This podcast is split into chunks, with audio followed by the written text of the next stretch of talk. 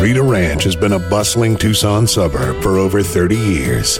But in nineteen oh three, there was nothing but lonely desert, what's now Houghton and Rita Road. One January morning that year, a communication error resulted in a long-forgotten head-on collision between two passenger trains that remains the worst rail disaster in Arizona history. Welcome to the Tucson History Podcast. I'm Greg Geringer, your host. And now, it's Tales of the Esmond Train Wreck.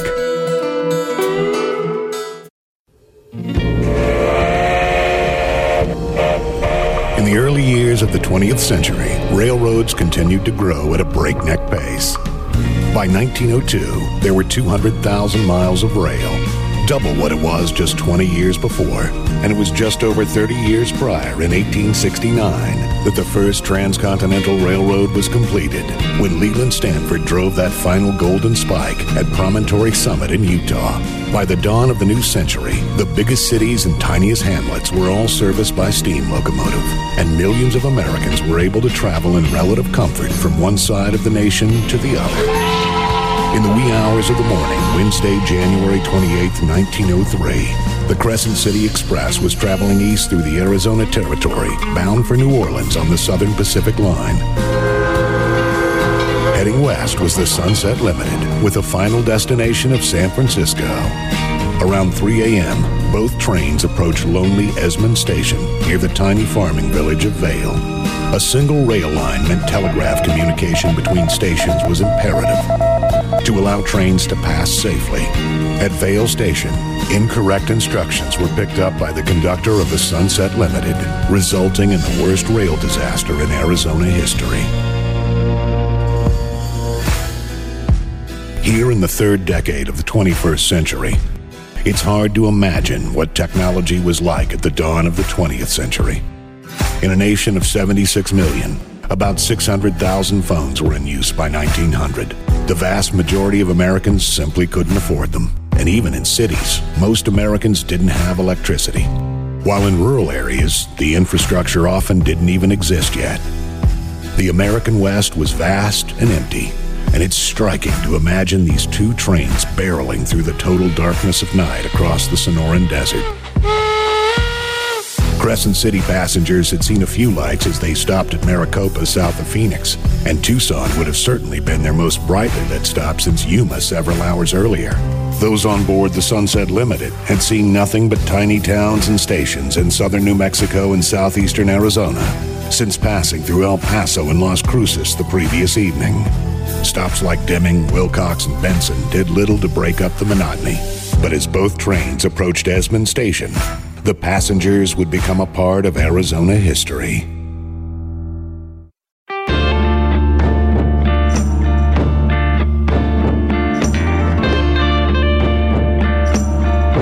You're listening to Tales of the Esmond Trainwreck on the Tucson History Podcast. I'm Greg Geringer. Coming up in just a few, author Bill Koltz will discuss in detail the events that led to that train wreck. But first up is J J Lamb, president of the Vail Preservation Society. I really enjoyed your piece in the Vail Voice back in December twenty seventeen about the Esmond train wreck, and I do encourage everyone to Google it. J J, what made you interested in the event? I um, am very interested in any historical event that is interconnected with Vail. So tell me a little bit about the history of the Vail Station. Okay, so Vail started out as a little railroad siding. It was uh, when the railroad came through in eighteen eighty. Uh, there was just one line. And, of course, today we're all used to having uh, two lines, uh, the north track and the south track. And in Vail, they're only about five hundred feet apart, and so that's the original town site, and that's why we call Vail the town between the tracks. But in nineteen oh three, there was still only one track, and that was the main line. It's the north line today. And um, that little siding was used so that east and westbound trains could pass. When the rails were first laid in eighteen eighty, the uh, Southern Pacific uh, engineers decided to site the rail line along the old wagon road. So the reason that Vail is where it is today is because that was the last flat piece of land before the wagon road veered off just a little bit to the northeast and entered Cienega Creek. Kind of game changer for Vail, what uh, made it a, a little more important um, railroad stop was the Helvetia mine. So when the price of copper went up in the mid eighteen nineties, and cities and towns across America wanted to have those great electric lights, all of that had an impact here.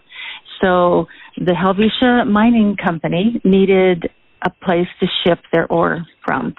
First, they went to the Pima County supervisors in Tucson and said, if you'll split the cost with us, we'll build that road to Tucson and take all that business there. Well, the Board of Supervisors didn't act quickly. They, you know, just wanted to think about, you know, how to make the best, best business deal, I'm sure.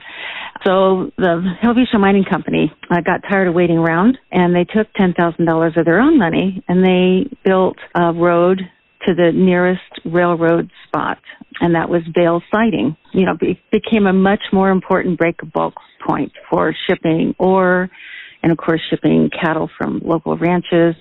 And things got so busy out here at this little siding that the train was having to stop quite frequently. People would stand uh, next to the track and, and flag down the train. The Southern Pacific decided it was worth investing in building a little depot at Vail, and that depot was built in nineteen oh one. Well, Vail Siding became called Vail Station at that point.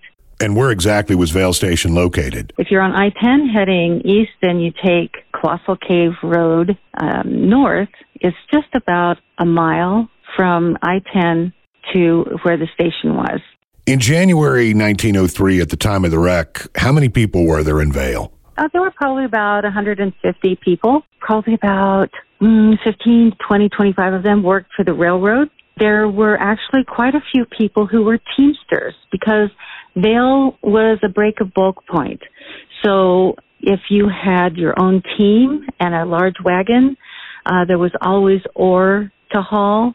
Uh, mm-hmm. There was always materials to haul. Because there's so much limestone, making lime was uh, kind of a cottage industry. People had built lime kilns, and that lime then could be put into bags and taken to Tucson and, and sold for people then to put lime plaster on the exterior of their adobe houses. In your twenty seventeen Vail Voice article, you talk about a family that was up well before dawn on that January morning and saw the light of the fire. Okay, so that family, um, they were they were Teamsters. So Alma and Florence Harris, their home was right about where Rancho del Lago is now. So they were they were living maybe maybe a mile north of um, Vail Vail's Depot, which would have been about fifteen feet on the north side of the north track, right in between uh, Old Vail Road and Old Vail Middle School. The story has come down in, through that family for well over a hundred years about how when they woke up that morning and looked to the west, the whole sky was glowing orange. And because of the lay of the landscape, of course, they couldn't see exactly what was causing that. But it was just, you know, very distressing to them. The crash site was right around Rita Road and Houghton. Were there any homes there, or was it as lonely as lonely could be at that time? Oh, it was lonely as lonely could be. There there were um, railroad families living at Esmond Station, and there was the section house, which would have probably, I'm going to guess, have six to eight individuals, and some of those individuals would have had families. J J, thanks so much for being with us and keeping the history of Vail alive. Thank you. Bye-bye. You can see some great videos about Vail history on J J's YouTube page. Just search J J Lamb.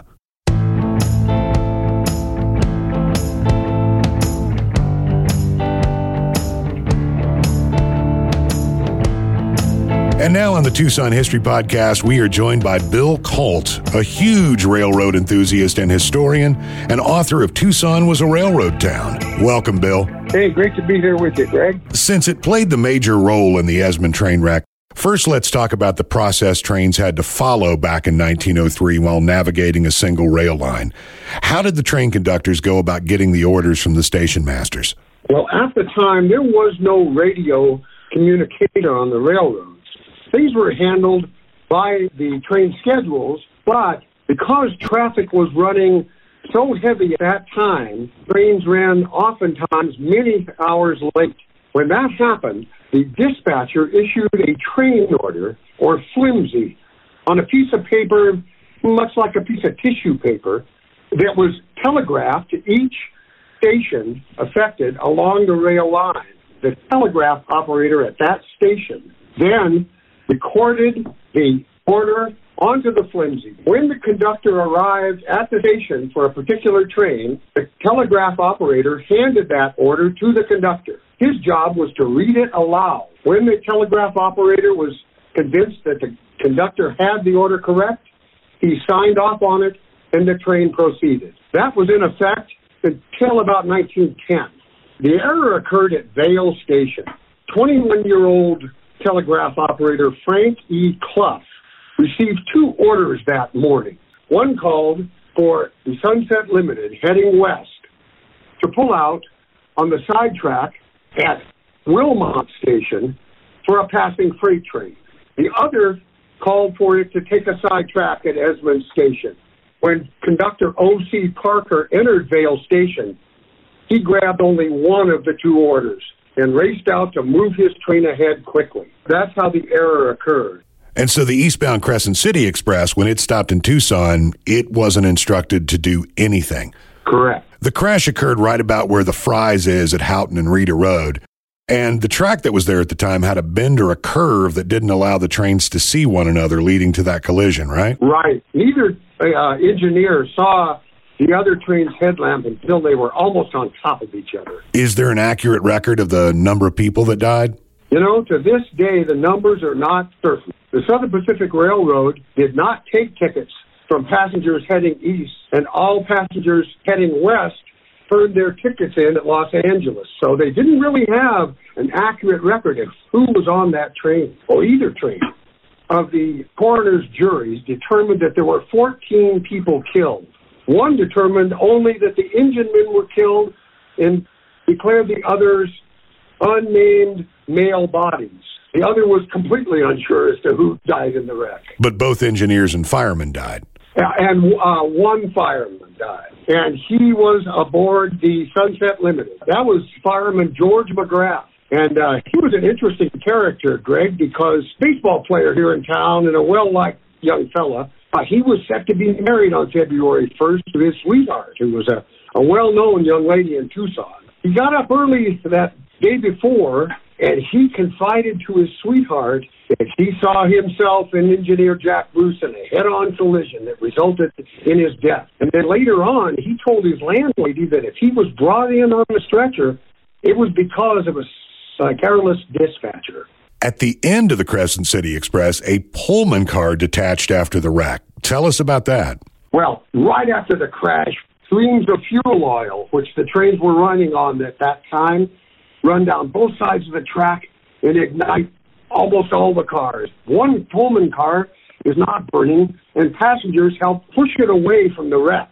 But it gets away when there's a, a Pullman porter inside, and it starts rolling back downhill into Tucson, fourteen, fifteen miles, to where it reaches the yard just about the time a wreck engine is pulling out of the yard to go and help people at the wreck. Well, that wild Pullman slams into the front of that engine and knocks a fireman, Maynard Flood, right off it and onto the ground. Oh, Maynard was a fellow that, uh, one of the fellows that Maynard's Market and Kitchen is now named for, and uh, became a, quite a prominent engineer here. You also have a great story about a gentleman from Mesa that was on one of the trains. Yes, I was contacted by a fellow, Nile Latham, a journalist for the Arizona Republic, back in about two thousand one. And he had some questions about his great-uncle, Oscar Marion Stewart, who was on that train. And his Mormon family had tried for one hundred years to figure out why Oscar Marion was on that train and why he had died in Vail, Arizona. Well, he found out that Oscar Marion Stewart died in the smoker car of the Sunset Limited. And he had been on his way down to comfort his daughter, whose husband had recently died in a railroad wreck in southern Arizona. And uh, Nile Latham came down and visited the spot where the wreck had occurred, and, and was emotionally taken by the whole moment, as a matter of fact. When it was all said and done, who was ultimately held responsible? Well, E. Frank Clough, the photographer there at Vail Station, was shocked when he saw a flash of big flames west of, the, of his station. And, and soon, the brakeman from one of the trains came in, telegraphed Tucson about the wreck, and Clough said, "I don't care about the cars, but I'm sorry if I killed him, anyone." Well, Frank Clough stayed and answered telegrams until the number eleven train came in, headed for Tucson. And then he rode it in and met with superintendent of the railroad here in Tucson. He came in with a big smile on his face and a lot of bravado, but quickly retracted everything and admitted his error. Told to return the next day, he just disappeared from Tucson and was never seen again. Frank Clough was held the one to blame for the wreck. O C Parker, the conductor that had left only one of the orders on the counter, was also fired and quickly rehired at the El Paso and Southwestern Railroad Company. The Esmond train wreck wasn't unique, though, was it?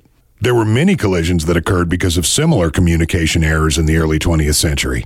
In fact, in nineteen oh one, fifty thousand people were injured and eight thousand were killed in railroad wrecks, according to the Transportation Commission. This wreck really changed several important things in Arizona.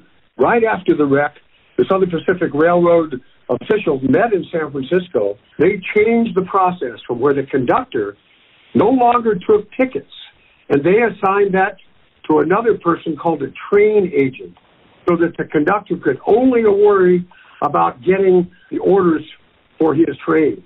Within five years, there was a communication of block signals that helped telegraphers and dispatchers control their trains and tell them when to stop. The other thing that was interesting was two coroner's juries convened to decide this wreck. And as a result, Arizona territorial law was changed so that the justice of the peace with the most votes would be declared coroner for any wrecks or other occurrences like that. How long did it take before trains started using radio communication? Boy, that uh, early on, is, it was as early as into the thirties, but uh, here on the Tucson Division, it wasn't until the forties and fifties that we started to see radio come into play. Many of the old engineers that I interviewed uh, worked strictly with flimsies for getting train orders, and railroaders call that dark territory when there's no radio communication.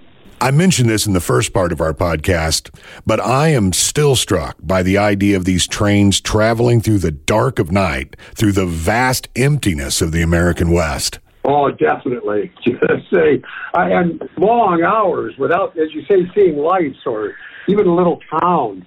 And, you know, one of the interesting things that probably isn't relevant to this, but just as I did my research for my book, there were a lot of cases of guys going crazy on the train.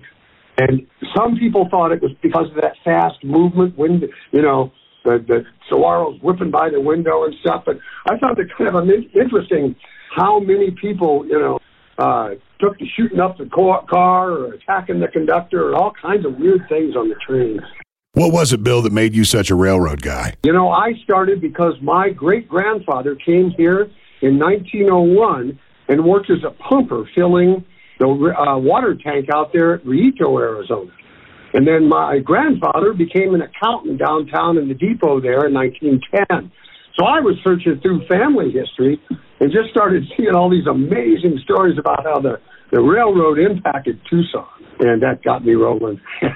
Well, before we wrap things up, I want to ask where people can get a copy of your book, Tucson Was a Railroad Town. Well, the Southern Arizona Transportation in Tucson's historic depot there at four fourteen North Toole sells my book. And they also share some amazing Arizona history.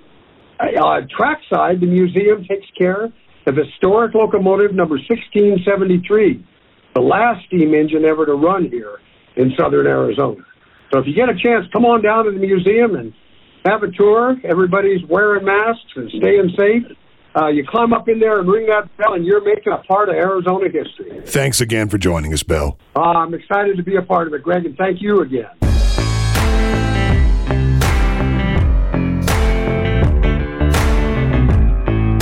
And that's going to conclude this episode of the Tucson History Podcast. It's a production of ten thirty The Voice and Bustos Media. Thanks for listening.